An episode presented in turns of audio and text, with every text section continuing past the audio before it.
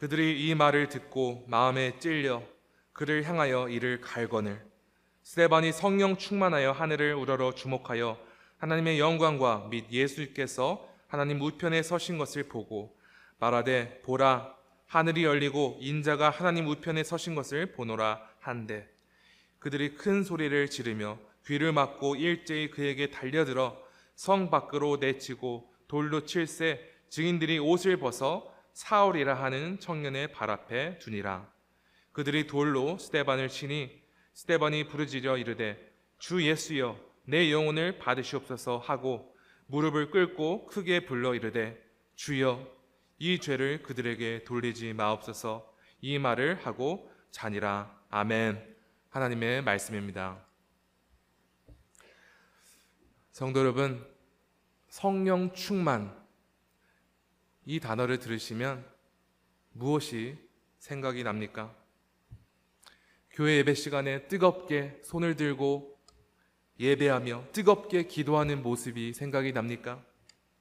아니면 특별한 성령의 은사나 특별한 은사나 기적 행함 혹은 특별한 신앙적인 체험을 하는 상태의 그리스도인이 생각이 나십니까? 여러분 그런데 성령 충만은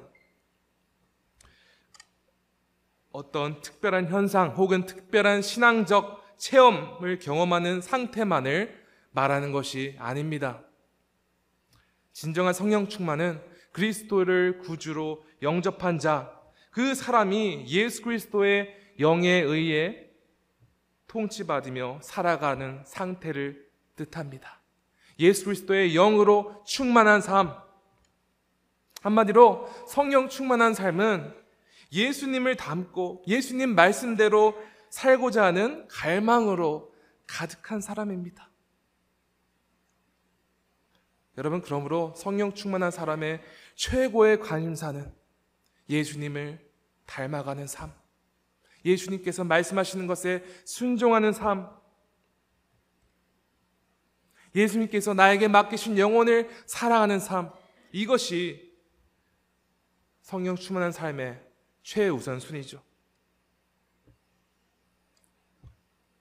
그래서 예수님을 최고의 관심사로 두는 사람은 이 세상이 따라가는 유행이나 이 세상이 바라보는 소식들에 관심을 끄고 오직 하나님의 뜻을 위해 온전히 순종하며 헌신하는 것에 관심이 있는 사람입니다. 여러분 그런데 예수님에 대해서 아는 사람과 예수님을 닮고 그 발자취를 따라가는 사람은 전혀 다른 부류의 사람입니다. 우리가 예수님의 복음을 듣고 그것을 안다고 해서 우리는 예수님을 따라가고자 하는 제자가 되는 것이 아닙니다. 여러분께서는 예수님을 듣고 아시는 분이십니까? 아니면 예수님께서 먼저 가신 발자취를 모두 담고 따라가고자 하는 예수님의 진정한 제자이십니까?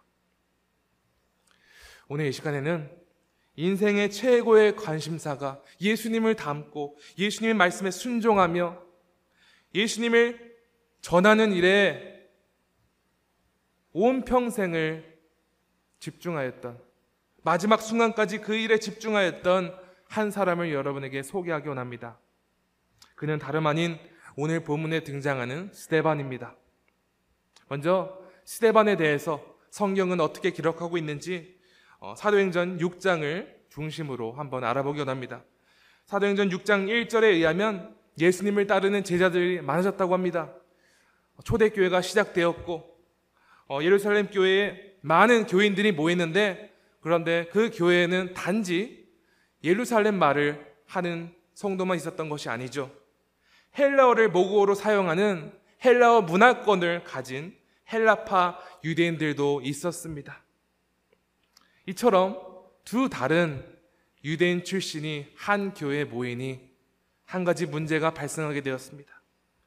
당시 예루살렘 교회는 교회 어, 매일마다 헌금한 것을 통해 고아나 과부를 도와주는 구제 사역을 했습니다. 필요한 식량과 생품비들을 나눠주는 구제 사역이었는데요. 그런데 아무리 아무래도 그 예루살렘 교회에 헬라파 유대인들보다 히브리파 유대인들이 더 많았기 때문에 어, 언어와 문화권이 다르다는 이유로 헬라파 유대인들은 그 구제 사역에서 특히 과부들이 그 구제 사역에서 제외되었다. 사도행전에 기록되었습니다. 여러분 결과적으로 심한 차별을 경험한 헬라파 유대인들은 원성이 커졌고 히브리 유대파를 원망했죠. 예루살렘 교회는 이 문제를 해결하기 위해서 함께 모였습니다. 그리고 함께 논의하고 결정한 바 이 일을 이 사역을 맡길 일곱 명의 일꾼을 세우기로 결정하였습니다. 일곱 명의 집사를 선택하여 세웠습니다. 그리고 사도행전 6장 3절은 사도들이 일곱 명의 집사를 정- 선택한 그 정확한 기준을 말하고 있습니다. 제가 한번 읽어보겠습니다. 형제들아, 너희 가운데서 성령과 지혜가 충만하여 칭찬받는 사람 일곱을 택하라.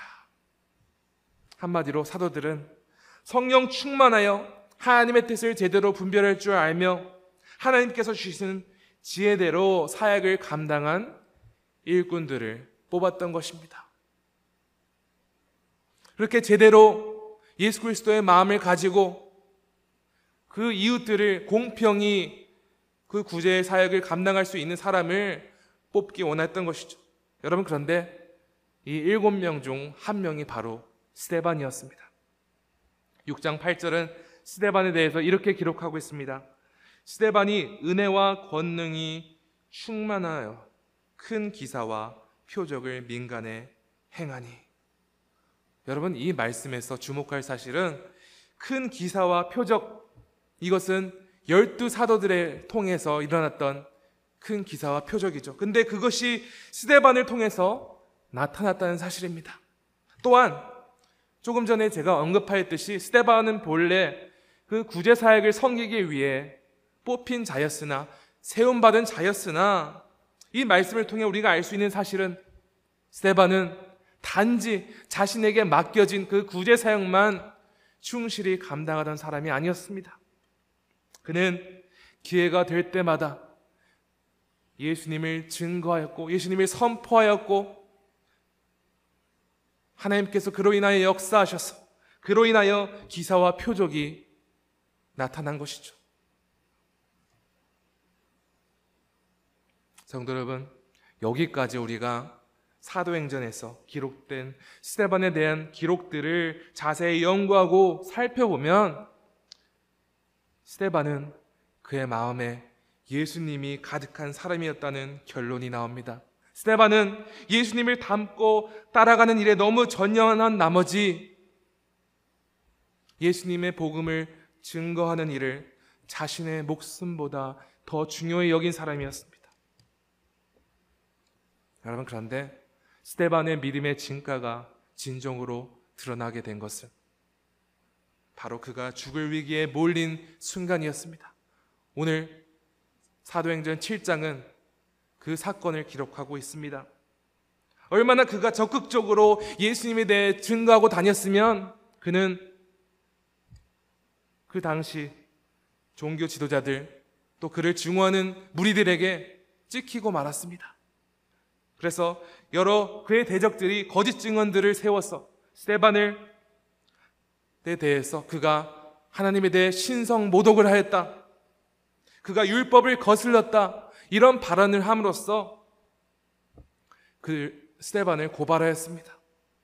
그 결과 스테반은 마치 베드로와 요한처럼 복음을 전하다가 공의 재판에 서게 됩니다. 오늘 본문인 사도행전 7장에서 스테반은 이 사실상 이 대제사장과 또 여러 무리들 앞에서 자신을 변호할 수 있는 기회를 얻게 됩니다. 여러분 그런데 과연 스테반은 자신을 위해서 변호했을까요? 아닙니다.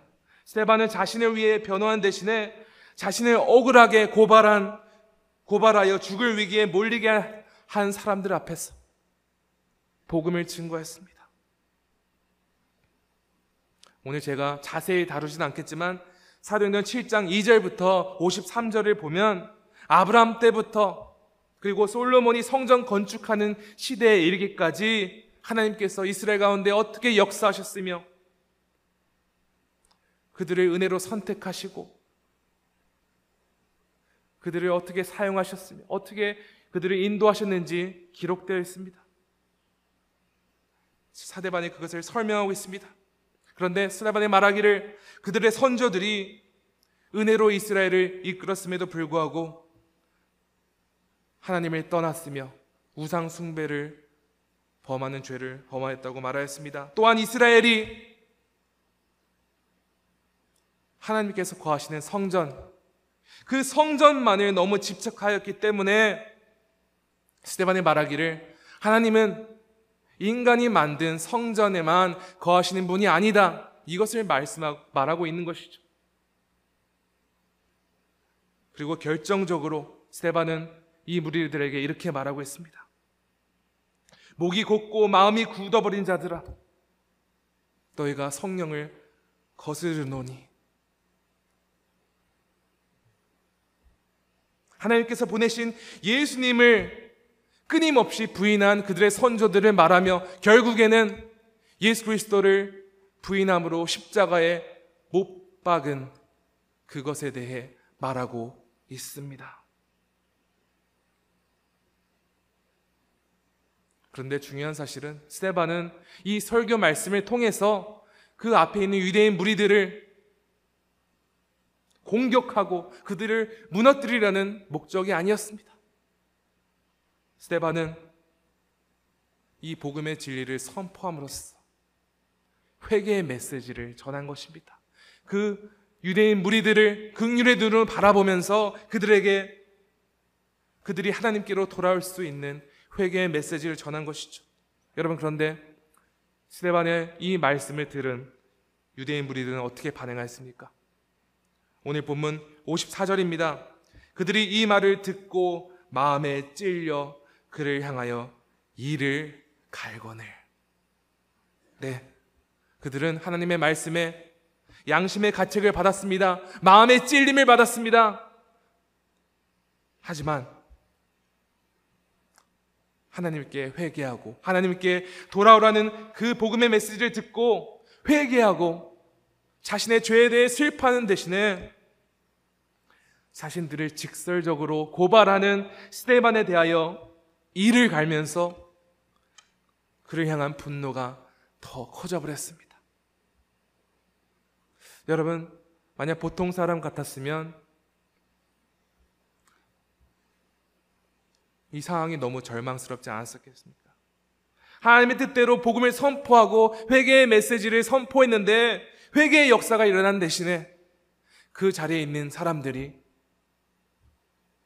당장이라도 죽일 것 같은 눈빛으로 바라보고 이를 갈고 분노하는 모습을 보면서 낭망하고 당황하지 않았겠습니까? 그런데 스테반은 그 상황에서도 절망하지도 않고 낙심하지도 않았습니다. 55절, 56절입니다.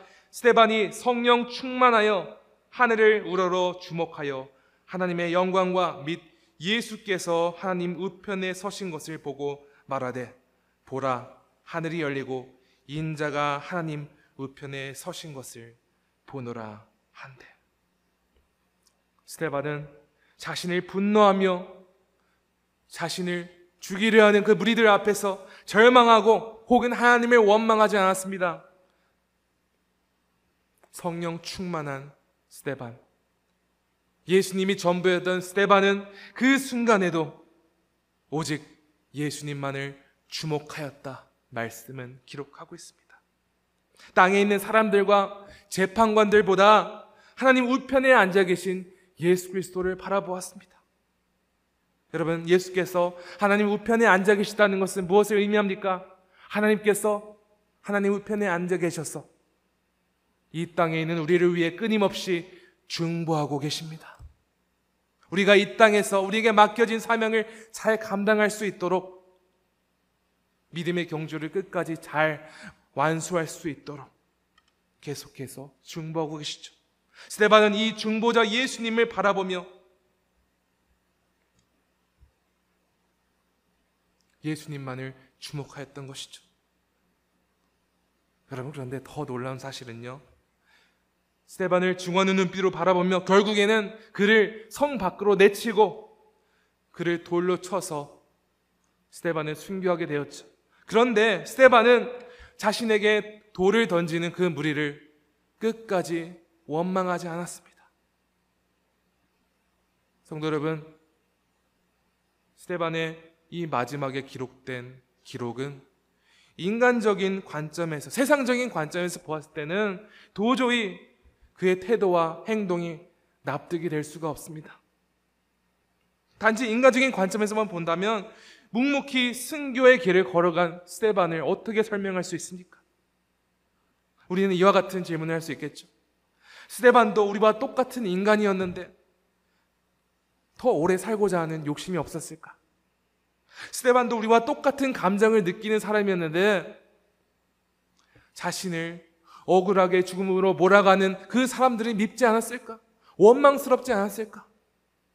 또한 이 모든 일이 벌어지는 동안에 침묵하시는 것 같은 하나님이 원망스럽지 않을까? 여러분, 그런데 우리는 스테반의 마지막 인생의 여정을 단지 이와 같이 인간적인 관점에서, 세상적인 관점에서 해석할 수 없습니다. 그렇다면 스테반이 자신의 목숨을 걸고 담대하게 회개의 메시지를 선포할 수 있었던 비결, 끝까지 그 순교의 길을 걸어갈 수 있었던 그 비결은 무엇입니까? 또한 스테반은 자신이 순교당하는 마지막 순간까지 오직 예수님만을 주목하며 자신을 증오하는 자들을 품고 용서할 수 있었던 비결은 무엇입니까? 우리는 이에 대한 해답을 오늘 본문에 기록된 그의 마지막 두 가지 기도를 통해서 알 수 있습니다. 그가 마지막으로 하나님께 드린 기도는 두 가지 기도는 이와 같습니다. 첫 번째는 주 예수여 내 영혼을 받으시옵소서. 그리고 두 번째 기도는 주여 이 죄를 그들에게 돌리지 마옵소서. 이 두 가지 기도를 하고 스테반은 숨을 거두었습니다. 오늘 이 시간에는 스테반의 이 마지막 두 기도를 함께 살펴보기 원합니다. 첫 번째로 스테반이 드린 기도는 자신을 온전히 예수님께 맡기는 기도였습니다. 자신을 온전히 예수님께 의탁하는 기도였습니다. 제가 59절을 다시 한번 읽어보겠습니다. 그들이 돌로 스테반을 치니 스테반이 부르짖어 이르되 주 예수여 내 영혼을 받으시옵소서. 성도 여러분, 이 스테반의 기도 어디서 많이 들어본 기도가 아닙니까? 누가복음 23장 46절입니다. 예수께서 큰 소리로 불러 이르시되 아버지 내 영혼을 아버지 손에 부탁하나이다 하고 이 말씀을 하신 후 숨지시니라. 네, 그렇습니다. 이 기도는 예수님께서 십자가에 못 박히서 죽으시는 그 순간까지 하나님의 뜻에 순종하였던 예수님께서 하나님을 온전히 신뢰함으로 자신의 영혼을 하나님께 맡기는 의탁하는 기도였습니다. 영혼을 하나님께 맡긴다는 것은 그 영혼이 죽더라도 그 영혼이 어떠한 해를 당하더라도 하나님께 모든 것을 주관하시고 모든 것을 책임지시고 모든 것을 돌봐주시는 하나님께 온전히 맡긴다는 믿음의 고백이었습니다. 그런데 스테반도 예수님을 닮고 그의 발자취를 따라가는 그 일에 너무 전념한 나머지 그의 마지막 기도마저도 예수님과 동일한 기도를 했습니다. 그런데 한 가지 다른 점이 있습니다. 예수님께서는 하나님께 자신의 영혼을 맡기옵니다. 부탁합니다. 이런 기도를 드렸고 스테반은 중보자 되시는 예수님의 이름을 부르고 있습니다. 예수님 주여 내 영혼을 받으시옵소서. 이렇게 고백하고 죽는 그 순간까지 예수께 자신의 인생을 맡겼고 자신의 삶을 온전히 죽게 드리는 고백을 하였습니다. 여러분, 스테반은 구원의 확신이 확실한 자였습니다. 그가 담대하고 묵묵히 복음의 길을 걸어갈 수 있었던 것, 순교자의 길을 걸어갈 수 있었던 것은 예수께서 그를 온전히 책임지시고 늘 항상 함께 하시고 그의 길을 인도하실 것을 믿고 예수께 그의 삶을 온전히 맡겼기 때문입니다. 항상 그를 위해 역사하시고 그를 위해 중보하시는 예수님을 주목한 것입니다. 그가 예수님을 증거하다 순교당할지라도 예수님께서 끝까지 그의 편이 되셔서 그를 최선의 길로 인도하시라 하는 그 확신이 있었던 것이죠. 여러분, 그런데 이 모든 광경을 지켜보는 한 청년이 있었죠. 그는 바로 그 현장에 있었던 사울이었습니다. 사도행전 8장 1절에 기록되었기를 사울이 스테반의 죽임 당함을 마땅히 여겼다. 이렇게 기록되었죠. 그가 직접 스테반에게 돌을 던졌는지 함께 분노를 했는지 그에 대해서는 자세히 기록되지 않으나 분명한 것은 스테반은 그 죽음이 합당하다고 생각했다고 기록되었습니다. 그런데 놀라운 사실은요. 먼 훗날 이 동일한 인물인 바울은 스테반과 같이 예수님을 전하는 사명을 위해 그가 자신의 목숨마저도 아끼지 않는다. 이런 고백을 남겼습니다. 사도 바울은 예루살렘을 떠나기 전에 에베소 장로들을 불러 고별 설교를 했죠. 그 에베소 장로들에게 자신이 가야 하는 길이 왜 그 길을 가야 하는지, 왜 예루살렘으로 떠나야 하는지, 그곳에 핍박이 있, 있을 것을 암에도 왜 가야 하는지 이것을 말해주고 있습니다. 제가 한번 사도행전 20장 22절부터 4절을 읽어보겠습니다. 보라, 이제 나는 성령에 매여 예루살렘으로 가는데 거기서 무슨 일을 당할는지 알지 못하노라. 오직 성령이 각성해서 내게 증언하여 결박과 환란이 나를 기다린다 하시나 내가 달려갈 길과 주 예수께 받은 사명 곧 하나님의 은혜의 복음을 증언하는 일을 마치려 함에는 나의 생명조차 조금도 귀한 것으로 여기지 아니하노라. 여러분 이 말씀에서 바울은 자신이 성령에 매인 사람이라 말하고 있습니다. 성령에 매였다는 말은 그가 평생 성령의 뜻, 즉 예수님의 평생 증거는 삶을 위해 사로잡힌 사람이라고 말하는 것입니다. 즉 사도 바울은 스테반과 같이 성령 충만한 사람이었으며 예수님으로 가득한 사람이었습니다. 그런데 동시에 그는 예루살렘에 가면 핍박과 그가 죽을 위해 처할 수도 있다는 위험을 알았습니다. 그러나 바울은 후퇴하지 않았습니다. 바울은 성령 하나님께 사로잡힌 사람이었으며 자신의 의지와 생각과 목숨보다 그가 받은 사명, 즉 하나님의 은혜의 복음을 증거하는 일을 최우선 순위로 두었고 예수께서 그 사역이 이루어질 때까지 그와 항상 함께 하신 것을 확신하며 예수님께 그의 삶을 맡긴 자였습니다. 그리하여 그가 인생의 마지막 순간 디모데에게 이렇게 고백합니다. 나는 선한 싸움을 싸우고 나의 달려갈 길을 마치고 믿음을 지켰으니 이제 후로는 나를 위하여 의의 면류관이 예비되었으므로 주 곧 의로우신 재판장이 그날에 내게 주실 것이며 내게만 아니라 주의 나타나심을 사모하는 모든 자에게 돈이라. 아멘. 사도 바울은 인생의 마지막 순간에 이렇게 자신에게 고백했습니다. 그가 평생 예수님께 받은 사명, 예수님을 증거하는 삶을 살아온 곳에 있어서 후회가 전혀 없다. 예수를 증거하다 온갖 핍박을 당하고 옥에 갇히고 결국엔 스테반과 같이 순교하게 되었으나 의로우신 재판장 예수께서 자신을 위해 의의 면류관을 예비하고 계신다는 것입니다. 예수께서 끝까지 그의 생을 책임지시고 그 일을 마무리하게 하신다는 것입니다. 사도 바울이 그에게 맡겨진 선한 싸움을 끝까지 마칠 수 있었던 것은 그의 삶을 온전히 예수께 맡겼기 때문입니다. 사랑하는 성도 여러분, 예수님께 속하였으며 예수님을 위해 평생 살아가는 사람은 우리 삶을 예수께 온전히 맡겨야만 우리에게 맡겨진 사명을 감당할 줄로 믿으시기 바랍니다. 여러분은 예수님께 여러분의 삶을 온전히 드리고 계십니까? 그런데 스테반은 두 번째로 이렇게 기도를 드렸습니다. 60절입니다. 무릎을 꿇고 크게 불러 이르되 주여 이 죄를 그들에게 돌리지 마옵소서 이 말을 하고 자니라. 두 번째로 스테반이 드린 기도는 예수님의 시선으로 영혼을 바라보는 기도였습니다. 예수님의 시선으로 영혼을 바라보는 기도.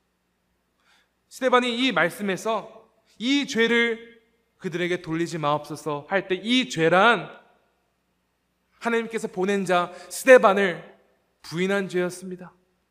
하나님의 복음을 선포하였는데 그 예수 그리스도의 복음을 거절하고 부인한 그 죄를 말하는 것이었습니다.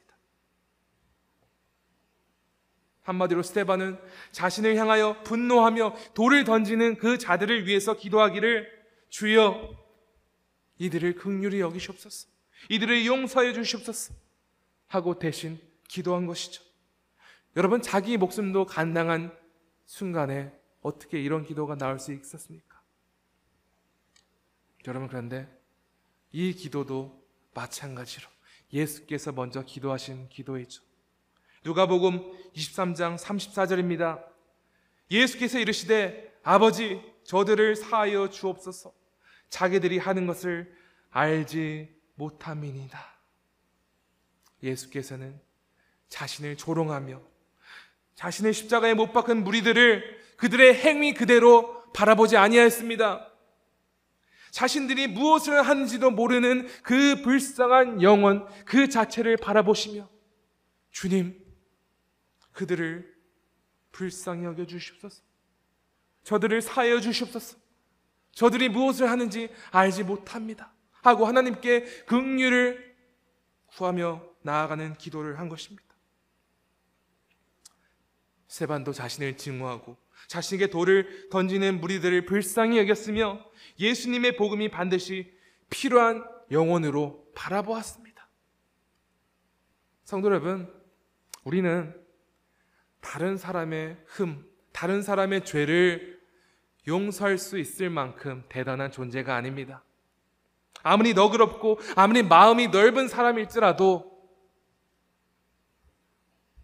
다른 사람의 죄를 온전히 용서할 수 없습니다.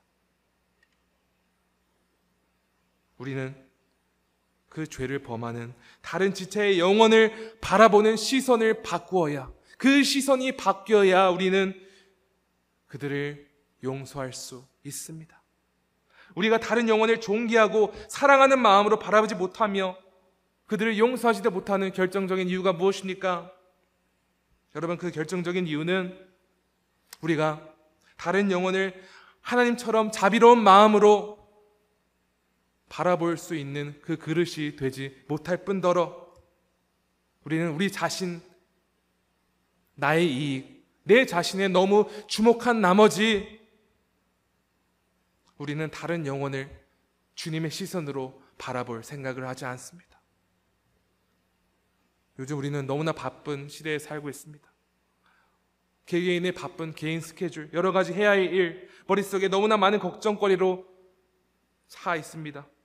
내 할 일, 내 문제, 내 가족 챙기는 일만 생각하는 나머지 다른 영혼들을 그 영혼 자체로 우리가 바라보지 못하는 것이죠. 나 중심적으로 생각하다 보니 다른 제, 지체의 죄를 발견하게 되면 감정적으로 받아들이고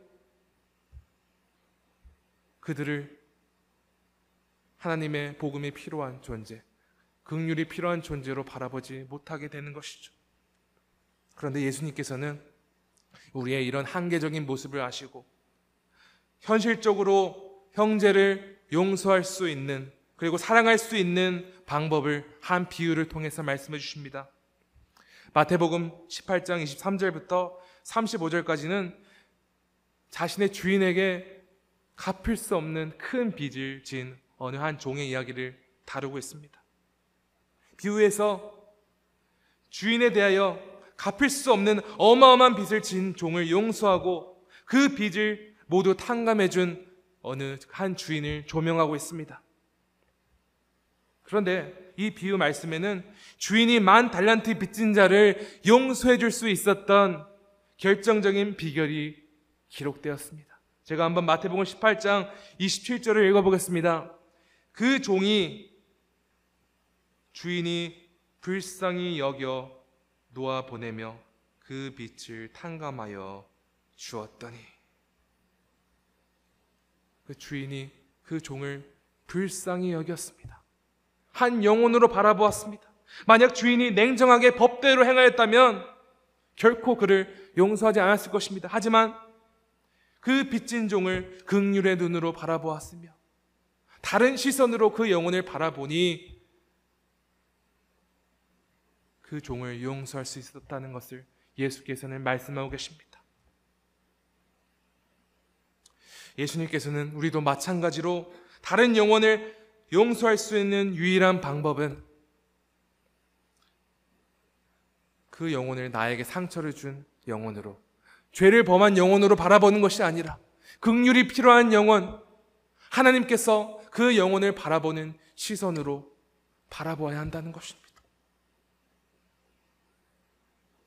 여러분 그런데 우리는 애초에 다른 영혼을 극률이 여길 수 있는 시선이 없죠.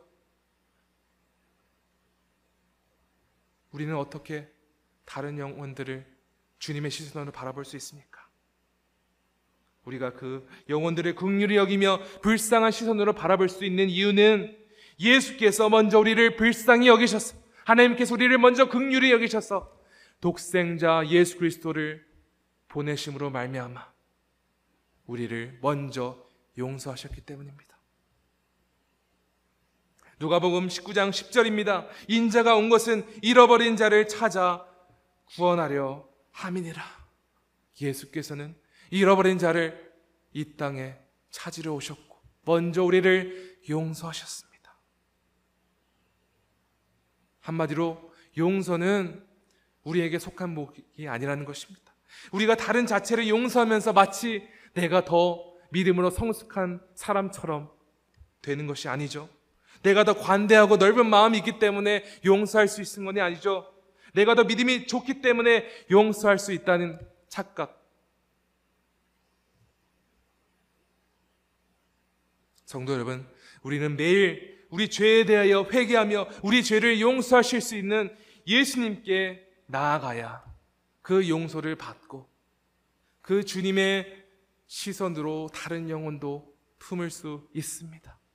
이것이 예수께서 이 땅에 오신 이유입니다.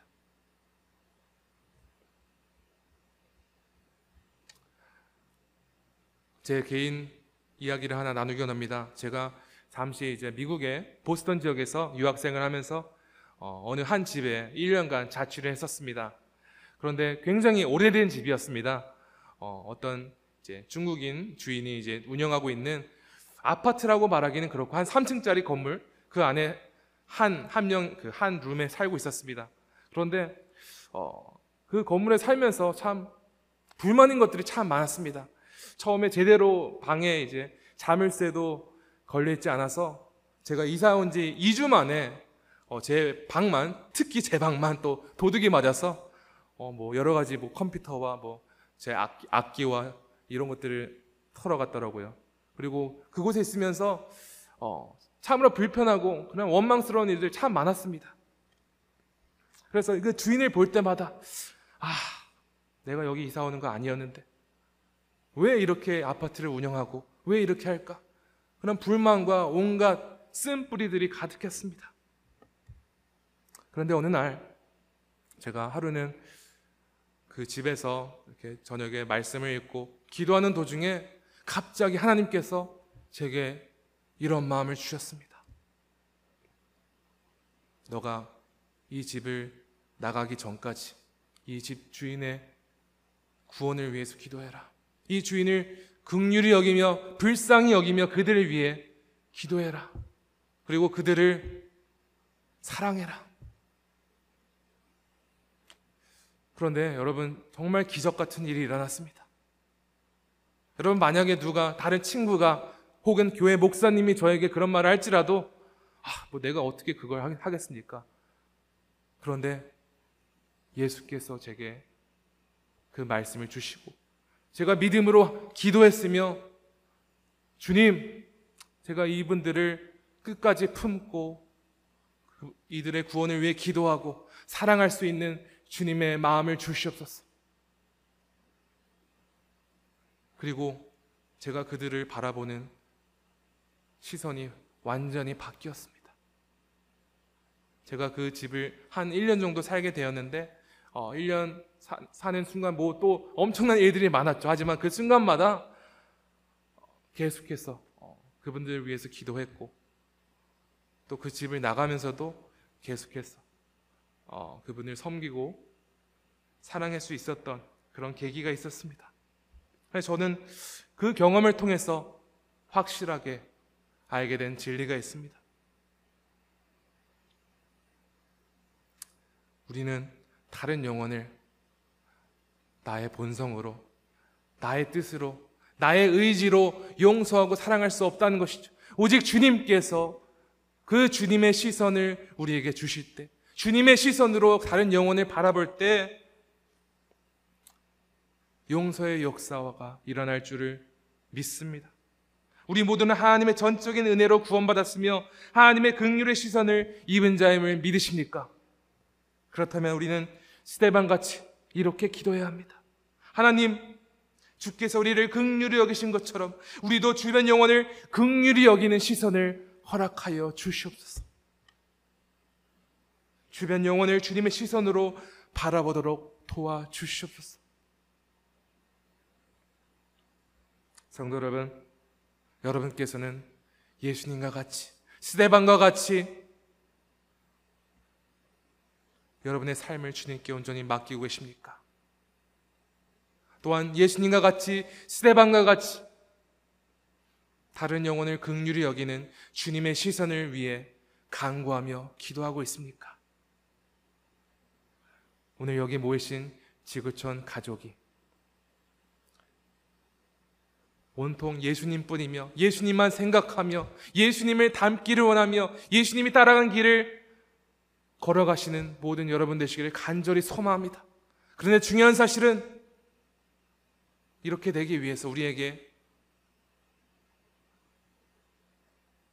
힘과 우리에게 다른 사람을 품을 수 있는 사랑이 없습니다.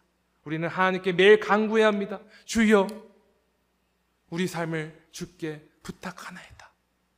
능력을 주시옵소서. 주여, 다른 영혼을 품을 수 있는, 사랑할 수 있는, 용서할 수 있는 마음을 허락하여 주시옵소서.